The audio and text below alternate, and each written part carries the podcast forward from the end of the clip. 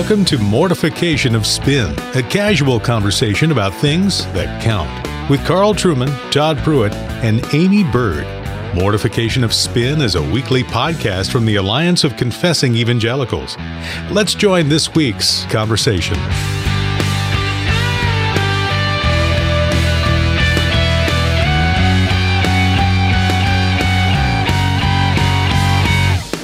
Welcome to Mortification of Spin. My name is Todd Pruitt, and I'm joined as always by Aimee Byrd and Carl Trueman. And we're so glad that you're taking time to uh, join us today. We have what I think is a, is a very interesting and certainly a timely uh, discussion, and, and one that, in, in some respects, uh, might be fairly new for a lot of uh, Christian listeners. And we'll get to that in just a minute. But our special guest today is uh, Julie Roys. Julie is. Um, a, a blogger. She has been a, uh, a, a, radio host. She's a journalist, and um, for for a number of years was a radio host for for Moody Radio. And she may uh, regale us later with some uh, stories from from those days. But but Julie is, um, I think, a, a, very good journalist and uh, working a lot to address issues that are going on in the contemporary church today. Uh, she is not at all uh, what, it, what is sometimes described as a grievance blogger, the kinds of blogs that trade in innuendo and gossip. Rather, uh, Julie does legitimate journalistic work, some of it investigative, as, uh, as we've been seeing, especially um, over, over, the last year or so. And uh, so, first of all, Julie, uh, thank you so much for, for being with us today. Hey, it's great to be with you. And really uh, good, good. Well, we're glad that you've you've taken the time for us. Let me just also mention while we're at it um, that you can find um, uh, Julie's uh, writing at uh, julieroys.com julieroys.com. That is her her website. She also has had um, uh, writings published in, in various other uh, journals, etc. Mo- most most relevant for our discussion today um, a, a, piece she wrote that has been getting a great deal of attention uh, for World Magazine uh, just recently. And Julie, um, one of the things we want to explore with you is uh, the importance and the role of of, of Christian journalism or, or journalism from a Christian's perspective, particularly um, as, as a Christian journalist would deal with issues um, uh, related to the church, related to things that harm the reputation of the church, scandals involving pastors. Th- these are things that are certainly paid attention to in secular media. Um, but but need the eye and uh, the discernment and the, the, the, thoughtfulness of Christian journalists um, as well. And you've been doing that for a long time, most notably um, in these recent days with the um, current debacle, I guess you could call it, going on at uh, Harvest Bible Chapel in the Chicago area, and the pastor, uh, James MacDonald. We mention him because uh, he's been a highly influential evangelical pastor over the years. Um, Harvest Bible Chapel is one of the big, uh, one of the larger uh, mega churches in the country with a church planting network, a church network. And uh, it's a big story, and you've been kind of at the forefront of addressing uh, what has turned out, it looks like now, to be a full scale scandal, uh, which is harming the reputation, once again, of the Church of Jesus Christ. Um, Julie, I wonder if you could just quickly bring us up to date as to what is going on in the situation with sure. Harvard. Well, there's so much that's been going on. It's hard to give you the clip yes. notes. I'll yes. do my best to do that. Um, back in December, I did write a piece for World Magazine called Hard Times at Harvest, and it recounted um, issues that have been going on, actually dating back to uh, the 2009, 2010, but in around 2013, there were some elders who, eight former elders, who mm-hmm. brought to the attention of the current elder board um, just documenting uh, disqualifying characteristics according to scripture that they felt applied to their senior pastor, James MacDonald. And they said, if you'd like specifics on this, we would be glad to bring specifics along with witnesses, but we think that James MacDonald is disqualified from being an elder, let alone a pastor, because of uh, these characteristics. You know, mm-hmm. misleading, not making misleading statements, angry, angry outbursts, um, greed, a love of money. Um, and that instead of the elder board investigating that, they excommunicated the two elders that were still part of the church, censured, indirectly censured a third. Um, and that became, you know, big news. But then uh, that was supposedly solved a, a, year later with an apology, which, if you go back, you can actually see the video yeah. of the apology and that excommunication. Um, but the apology wasn't really an apology. It's like, I'm, I'm sorry that we did it in this way. Right. But that was enough to solve it for them. Well, then in the past five years, all sorts of things have been happening. Most notably, uh, in 2017, there was a thing called Harvest Bible Fellowship. It's a network mm-hmm. of about 150 independent harvest churches. And James MacDonald really, with one email, dissolved uh, the church's governance of Harvest Bible Fellowship and then the entire organization disbanded. And ostensibly, the church said that was because that was because of uh, of just him, James MacDonald, wanting to regionalize, and the pastors not being very cooperative with that. Well, it turns out when they did a financial review, there was all sorts of right. uh, allegations of financial misappropriation, and and these uh, Harvest Bible Fellowship pastors saying this church owes us, you know, close to $2 million that they've mm-hmm. taken from this fellowship and, and that that's what was going on behind the scenes. So there's a lot of um, financial, alleged financial uh, misappropriation. We have money that was given to walk in the word. This is James MacDonald's uh, broadcast ministry that uh, was reaching about 3 million people a day. Mm-hmm. Uh, a huge yep. Uh, reach that this program had, but donations that were given to walk in the word, where he said it on video that 100% of the donations given by what's called these change partners who would give monthly, that was going to go to buy airtime. Well, what I uncovered in my investigation is that a bunch of money had gone to uh, this camp in Michigan to establish a whitetail trophy deer herd. Right. I don't think a lot of people getting the podcast ministry that are expecting money to go to a deer herd. Right. Um, when Harvest Bible Fellowship closed, they took a million dollars from Walk in the Word to pay for the liabilities of Harvest Bible Fellowship.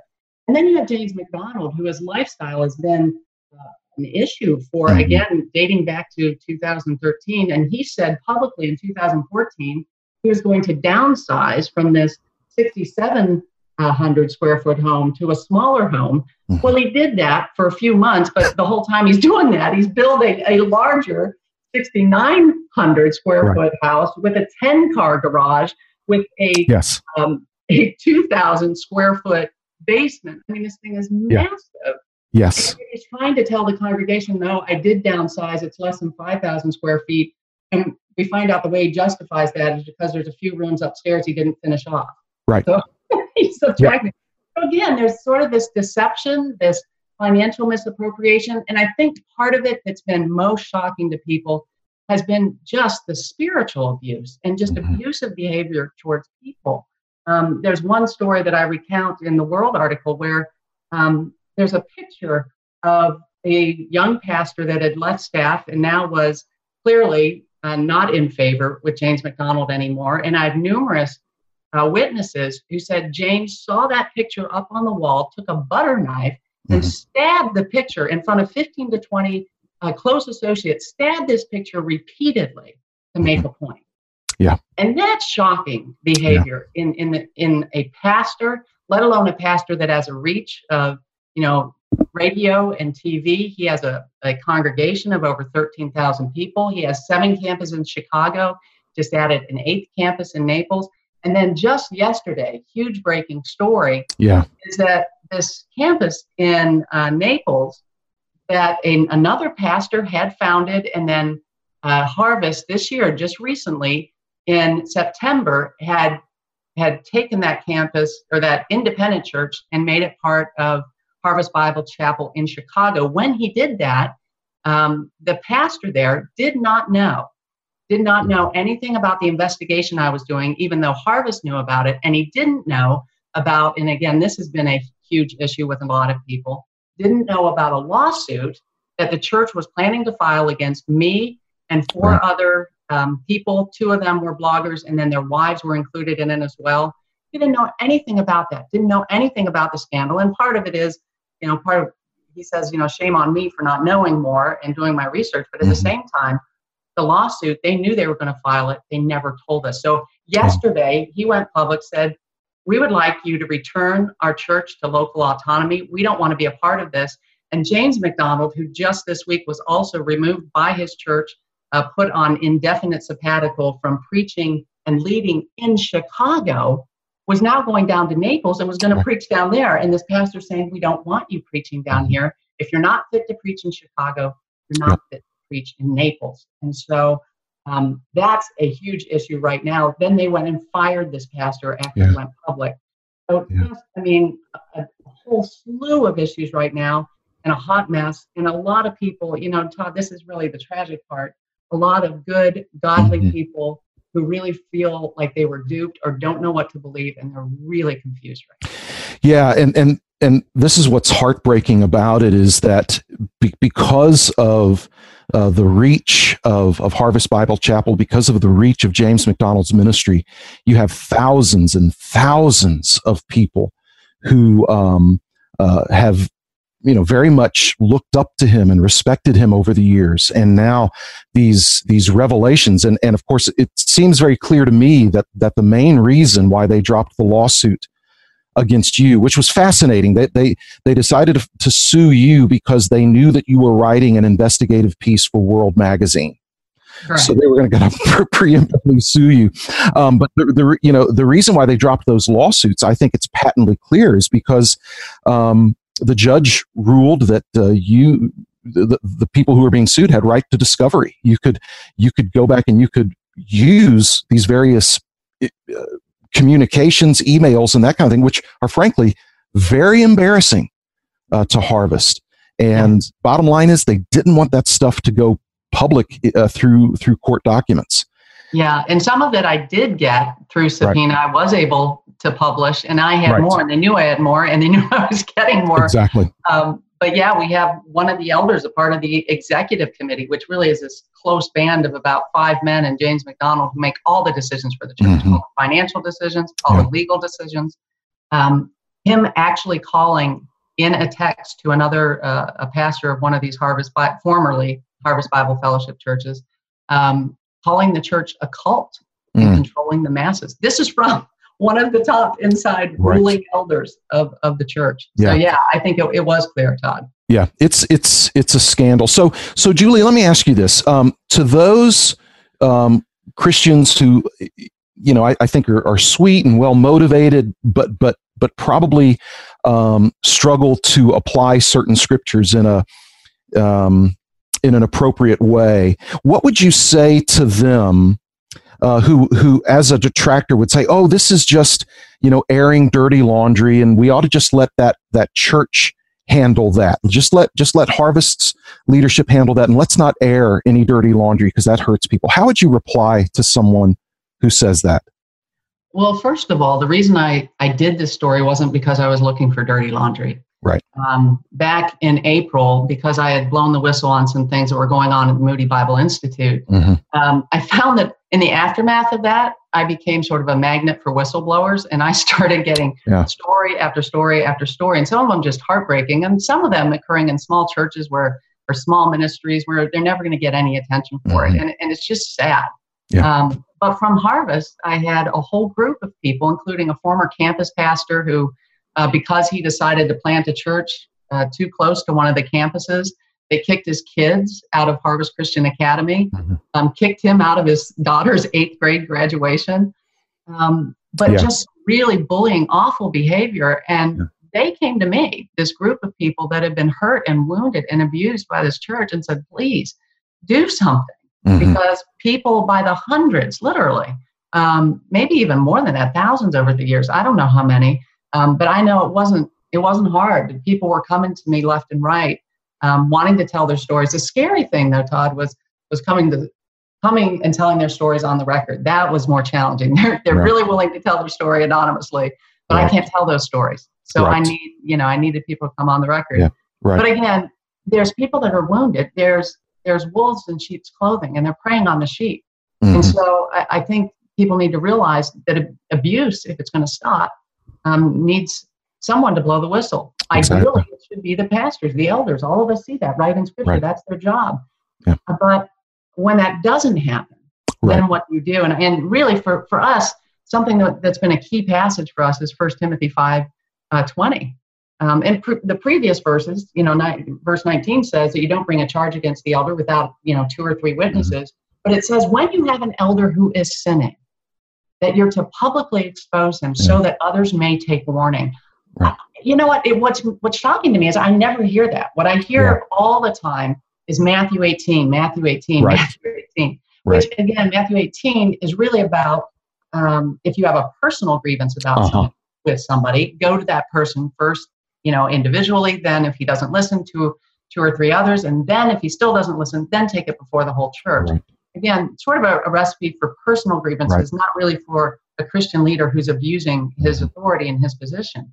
But, yeah, exactly. But that had been done in this case, mm-hmm. and so uh, even if you want to go to that that passage, uh, we had followed that. But but I think First Timothy five uh, twenty Christians need to go back and read that, and they need to study it, and they need to realize that that was put in Scripture that people might take warning because this is happening not just at Harvest. A lot of people look at Willow Creek because Bill. Hybels, what had happened there just recently. Yeah. Um, there's, there's scandals all over, and I think a lot of them are happening because people aren't taking this to heart. They're not speaking up. They're not publicly exposing because there's this um, the shame that's put on them by other Christians if they do. Right. And and that's just frankly, I think it's wrong and it's misguided and it's allowed sin and evil to flourish in the church.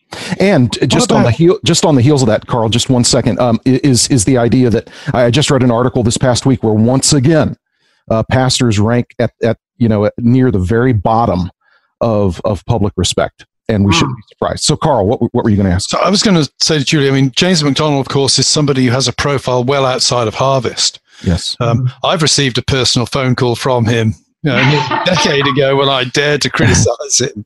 Uh, you know, he's not a man who even even, even little tiddlers get kind of squashed by. by but there are a lot of people. There have to be a lot of people in the broader evangelical world who've been very happy to capitalize on James MacDonald's name and James MacDonald's success when it suits them, yeah. who have to know, even if they don't know the same details that you know, they have to know that, you know, all is not well at Harvest, and James MacDonald is not a good role model for Christian leadership. Uh, why don't they speak up? Why, why is it you? Why is it a journalist who's having to do this uh, and not somebody who might actually have immediate and direct power and influence within this world?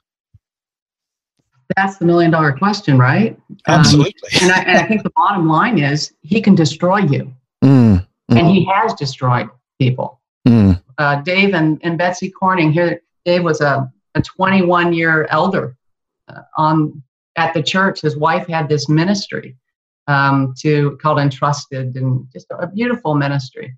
Um, they were punished when they left. So many people shunned when they left. Mm. Um, and if you speak out in, in big Christian circles, um, and I knew this, I know how it goes, um, because the minute I spoke up about about Moody, there were conferences where I was going to speak that got canceled mm-hmm. immediately. There were book engagements that got canceled. I mean, that that just happens. You you um, you do get punished. And I remember back when I was at Moody, um, going to uh, going to the senior VP of Moody Broadcasting, and back in 2012, when it came to light that James MacDonald was uh, gambling in Vegas, and I came to him and I said, "You know, Greg, this this isn't right this is not a godly man. Why is he on Moody Radio with Walk in the Word? What is going on here? And he assured me, no, Julie, we're we're uh, we're working with him. We, we, we are, and he, he's Goodness. he's repentant. We're working with him personally and professionally.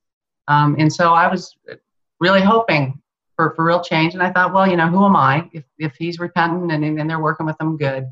And then you know, only what a year later, it comes out World Magazine did an expose talking about uh, not just the gambling that James MacDonald was doing, but that uh, he was actually gambling with Jerry Jenkins, who happens to be right. the chairman of the board at the time of Moody. Moody Bible Institute. Mm-hmm. So I wasn't aware of that at the time, but then it all came out, and it's it's this kind of good old boy network at the top yeah. that is really really devastating. Um, but it is rampant, and uh, and I know even from from the gentlemen who were part of that first excommunication, there were some very big name pastors who were brought in by James MacDonald to try and negotiate um, a settlement there so that that would go away. And again, big Christians being brought in, whether they're duped or whether they're doing it because they see their own benefit, I don't know. Um, but it is happening and it happens all the time in evangelicalism. You know, it's really interesting is back at the at the Elephant Room uh, debacle where uh, he and and uh, Mark Driscoll decided to um, you know join hands with T.D. Jakes, and of course at that time uh, Driscoll and and MacDonald were on the, um, uh, the, the the the council for the Gospel Coalition, and mm. and and after that debacle um, you know, there was this uh, release of, oh, you know, James has decided to kind of go his, you know, own own way, you know, going to just do something different now, yada yada, and and it's and it's that kind of thing that you're talking about here is is is that the Gospel Coalition had an opportunity mm-hmm. to say we take um, heresy very seriously, and T.D. Jakes is a heresy, and those men on our council treated him like a brother and mm-hmm. did not challenge him, but blessed him instead. And so as a result of that, these two men are no longer on our council because mm-hmm. that, because the truth matters to us. They had a chance to do something really helpful at that point, which could have helped some then later victims of mm-hmm. both of those churches. But, but, but men who could have spoken out, um, didn't. And they treated it like it was just kind of a friendly parting of the ways between brothers when that's not what it was. Mm-hmm. That's when I got my telephone call. I know. I also got a telephone call from a professor at Trinity Evangelical Divinity School on the yes, same issues. Yes, uh, I, I know what you're talking about. I know a little bit of that backstory, but uh, I don't have anybody on the record that's willing to to, to say. hey, I'd, be willing to go on the record about it. Give me a call. Carl, Carl knows where the bodies are buried. Oh yeah, I, I think they've taken everything from me they can at this point. you and me both, brother. hey, Amy, I think you had a question. Yeah. Oh yeah, I was um, kind of backing up a little bit. You used the word repentant. That you know, one of the uh, explanations they gave to you. Oh, he's repentant, and I, have noticed that on social media too. Um, you know these uh, so-called uh, apologies that are given um, and we hear about a, a peacemaking process. And so and so many people like oh okay good. Um, you know where do you see your role too as a as a journalist? And i appreciated you know what you have written about uh, what repentance actually is you know being able to discern the nature of a public apology. Yeah um, uh, it comes to mind what lee strobel used to say because um, he used to be, as you know, Lee Strobel, author, and but he used to mm-hmm. be a Chicago Tribune journalist, and I used to know. Well, I still know Lee, but I know uh, more when he was uh, at Willow Creek here in the Chicago area. Um, but he used to say that on the office uh, at, at the Tribune, he had a plaque or something up there that said, "If your mother says you love, or if your mother says she loves you, check it out." And there's a skepticism that's journalists where uh, we want to see we want to see evidence, right? Right. But, but Scripture says that when it comes to right. repentance, there should be fruit of repentance. Right. Mm-hmm. And and so it's really really easy to get up there and give an apology.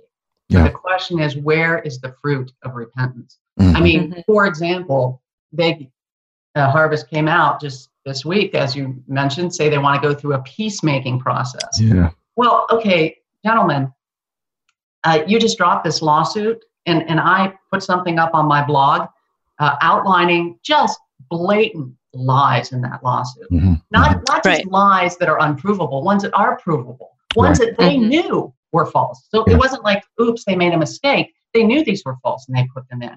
If you're going to enter into a peacemaking process with someone, don't you think at base they should start owning a little bit of the things that are just so blatantly wrong? Yeah. So, right. I mean, I, I don't put a lot of weight in this peacemaking process when they haven't owned their sin that's right in mm-hmm. front of their face. Yeah. Mm-hmm. Uh, that's the first step. And even again, I say go, go back and listen. It's it's fascinating to listen to the apology that James MacDonald gave for publicly excommunicating these three godly men. Mm-hmm. Um, well, actually, they excommunicated two, censured a third indirectly, but the apology is essentially saying, well, we were right, but we were wrong in the way we were right.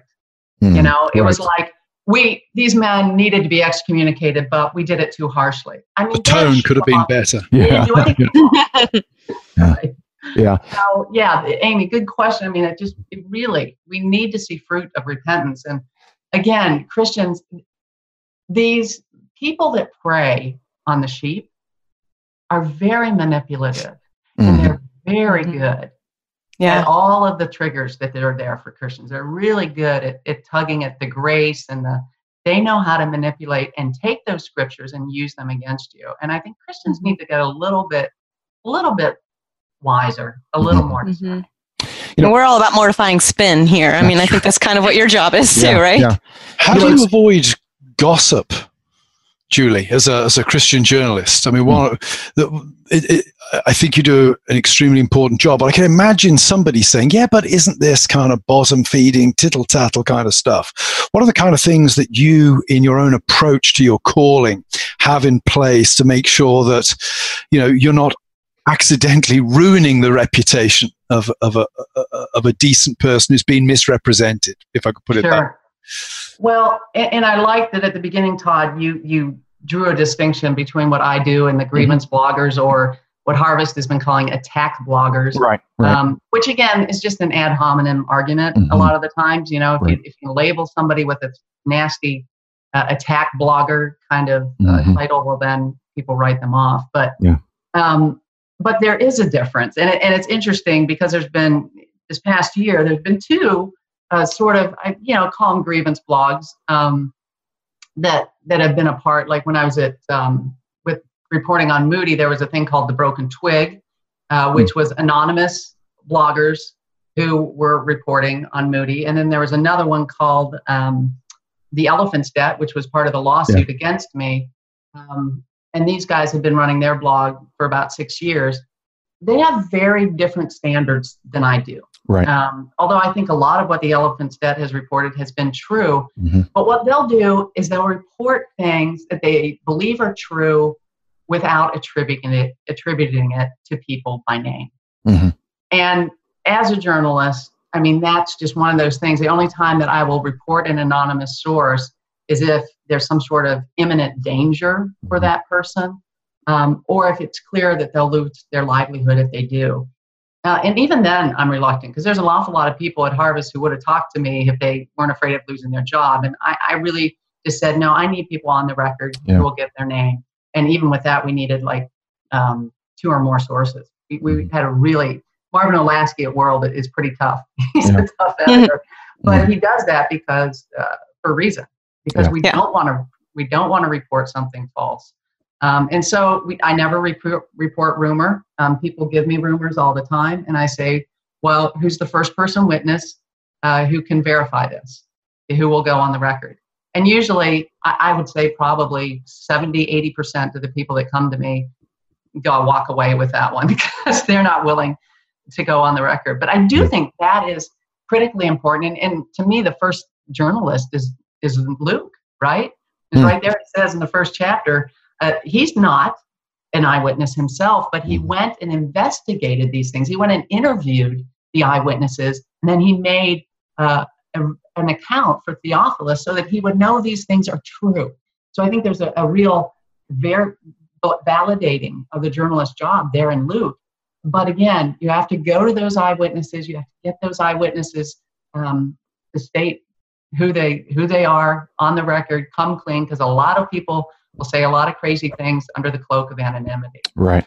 Yeah, and and if you if you all will um, access uh, Julie's piece over at over at World Magazine, you'll see it's just standard uh, journalism the way you would read it, uh, standard responsible journalism the way you read it um, anywhere uh, anywhere else. And so when you hear some of these dismissals from uh, those who have a vested interest in in these things not not being true, they'll they'll they'll they'll probably lump her in with, uh, you know, just this kind of grievance blogging thing. But actually, her pieces on this have just been stand, uh, standard uh, journalism, and yet a kind of Christian journalism in that it's it's addressing something of of unique concern to Christians, or something that ought to ought to at least be you know unique concern to Christians from a a worldview that is fundamentally um, fundamentally Christian. And and one of the things that I've I, have i have thought of before, and I and I think of as a pastor is, um, you know, Lord, don't don't let me um, live to do something that would bring disrepute upon your name or upon your your church.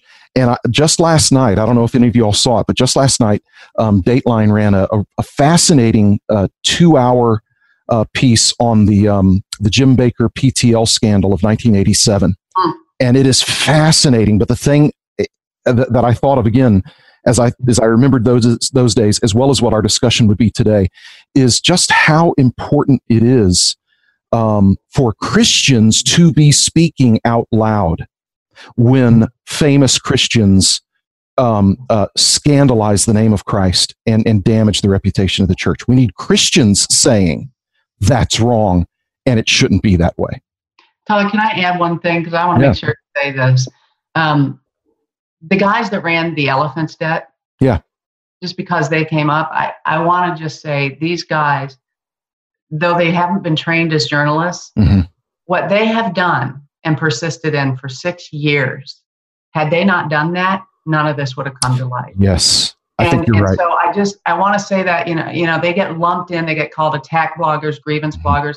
These men, to the best of their ability, tried to tell the truth, and I think have done a, a pretty yeah. decent job of it, even though they haven't done it the way a trained journalist would. Yeah. But they have lost jobs because of it. Right. They have, I mean, unbelievable attacks, and they did this for six years. Mm-hmm. And you know, the church owes them a great deal of gratitude for what they did. Mm-hmm. I, am mm-hmm. just, I'm deeply grateful yeah. for what they did. Well, that leads me to another question: is is like when you look at yourself and your responsibility as both a Christian and a journalist to to call out this kind of damaging sinful patterns that you see. I mean, you're often as you know we've talked about labeled the bad guy and and getting in the way of the lord's work even or and being unnecessarily divisive and and then you know you've you had a lawsuit against you um, and you know you're being called an enemy to a so-called ministry how do, how do you handle it all well um, i think i have an unusual personality I grew up in a family where I was the baby of four, and um, my brother, who I love to this day, um, very close to, but um, he gave me a hard time. I think God uh, knew, God knew exactly what He was doing when when He put me in that family. It, it gave me the personality He did. Um, but God has provided in incredible ways. Mm. For example, uh, the lawyer that represented me through this whole thing uh, is a friend of mine from church. And I mm. called him and I said, I remember the day that they did this, and I, I said, Charlie, help. They just did that. Yeah. they, they just filed this lawsuit against me. I, I don't know what to do. And he said, Tell me you want me to represent you. I'm like, uh, mm. uh, you know, because I'm wondering what what are what does that mean? You know, what what are the yeah. dollar signs, right? He said, just tell me you want me to represent you. I'll, I'll do it pro bono or I'll do it on contingency. Just tell me you want me to. And what you know, to, to have somebody, and he's a fantastic attorney. And he was behind me 100% the whole way, just because it was the right thing to do, not because he thought he could get money out of it. Um, mm-hmm. I, I couldn't have functioned without him. Um, so I'm deeply grateful to him. And and I've had actually three other lawyers reach out to me. Just hey, do you wow. want amicus brief? Do you want you know how can we help you? How can we support Wonderful. you? So godly lawyers are really a blessing to the body of Christ. Um, but beyond that, I have an entire there's there's like over 30 people who went on the record with me. Hmm. Um, I have somebody who regularly sends out updates to all of them on how they can pray for this process and pray for me. Um, I have people that are part of my own uh, prayer list that have been on my prayer list for years that I send out regularly. They pray for me. Um, so I don't do this alone. I see this as a always, any one of these investigations are always a team effort. You can never do them alone. And they're built on trust. And and they're also built on on just a work of the Holy Spirit. I, I've never done one of these without feeling like the Holy Spirit is in this, and He's moving and He's working. And um, so there's a lot of prayer and a lot of support, and this is the body coming together. And I wish people could see what goes on behind the scenes because uh, I, I was saying just yesterday, one of the big silver linings to this whole thing are the beautiful people because I get to see the cream of the crop because these are people who courageously are stepping forward mm-hmm. and willing to speak up and and i get to partner with them and it's an incredible privilege um, to work with them in something like this and i just consider it an honor they're, they're amazing you know um, b- beyond the what i hope is the obvious implications this has for the need um, for for godliness piety um, among pastors but also the need for courageous and godly elders when um, when it turns out that that their pastor has strayed. In, in a more significant way that you know uh, b- beyond just a simple corrective but but when they're past when it's become clear um, that they don't have a godly man for a pastor you've got to have courageous elders don't you? You absolutely do and and that's part of the problem here. I mean we have what some have called a puppet elder board. Yeah. We have people who aren't willing to step up, but then you have to realize too, they have the way it's been structured at Harvest, and I think this is going to be one of the big postmodern discussions is elder boards and, and how they mm-hmm. operate and how they're structured. But uh, in 2000, you know, around 2010 or so, they took the power out of the elder board mm-hmm. um, and and took a lot of the, the legal and the financial decision making uh, out of the elder board. They later created this super elder board mm-hmm. or executive committee, as they called it. And that was one of the things that these elders who were excommunicated, when they first came and complained, it was because they were supposed to approve a budget, and all they got was a pie chart. Right. They didn't get any line item budget, um, budget from the the executives. They didn't get um, they didn't know the salary of James MacDonald or any of his family members, which all of them are on the payroll. And they didn't wow. they didn't get any of the salaries of the other executive leadership team. And so they were like, how can we approve this budget? And so when you take that completely out of um, out of the hands of the elder board, and it's in this really tight knit group of, of, five men and the and the, the pastor. And here's the the other shocking thing to me in this whole thing: the ECFA who's you know this financial accrediting yep. organization, um, they came in and gave it a full you know thumbs up right uh, in December when they came in, and they came in because we had tipped them off to some things, mm-hmm. and still came in and gave it a thumbs up. Um, right. That's that's going to be another very interesting thing that needs to be looked into in the days ahead. Yeah, pretty pretty loose standards there, I think. Yeah. Yeah. Well, thanks mm-hmm. for coming on to talk to us today, Julie. Uh, we just really appreciate all the work that you're doing. Well, thank you. I appreciate that. Yeah, definitely. Yeah, and, and thanks to our listeners. I encourage you to go over to Julie's website, julieroys.com, so that you can follow her reporting. And also, you can head on over to our website at mortification. Uh, mortificationofspin.org, where we also are trying to mortify the spin that we see in our circles. And we also have a area where you can donate to help the podcast to continue to go on. And given the topic of our conversation today, uh, we have a resource available to you that we would like some of our listeners to win. So if you go over to our website at mortificationofspin.org, you can register to win a Reformation Heritage book titled An Able and Faithful Ministry Samuel Miller and the Pastoral Office by James Garretson. So you can register to win over at our website, mortificationofspin.org. And we thank you for listening today, and we'll talk to you next week.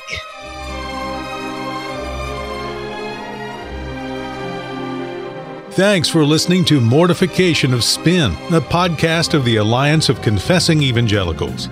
Visit the podcast page and blog at mortificationofspin.org, where we'll have links and other articles from Aimee, Carl, and Todd. And while you're there, please subscribe and consider making a donation. And be sure to listen next time when Carl, Todd, and Aimee talk about Listeners don't see what's really Right. happening. And they, they don't see my face tattoo that I just got either. And so I'll, I'll want to show that off. And of course, I'll appear shirtless. I shaved a heart into my back hair. And so I'm, ooh, I want people to see that. Call me Sasquatch, baby. Yes. We'll talk to you next time on Mortification of Spin.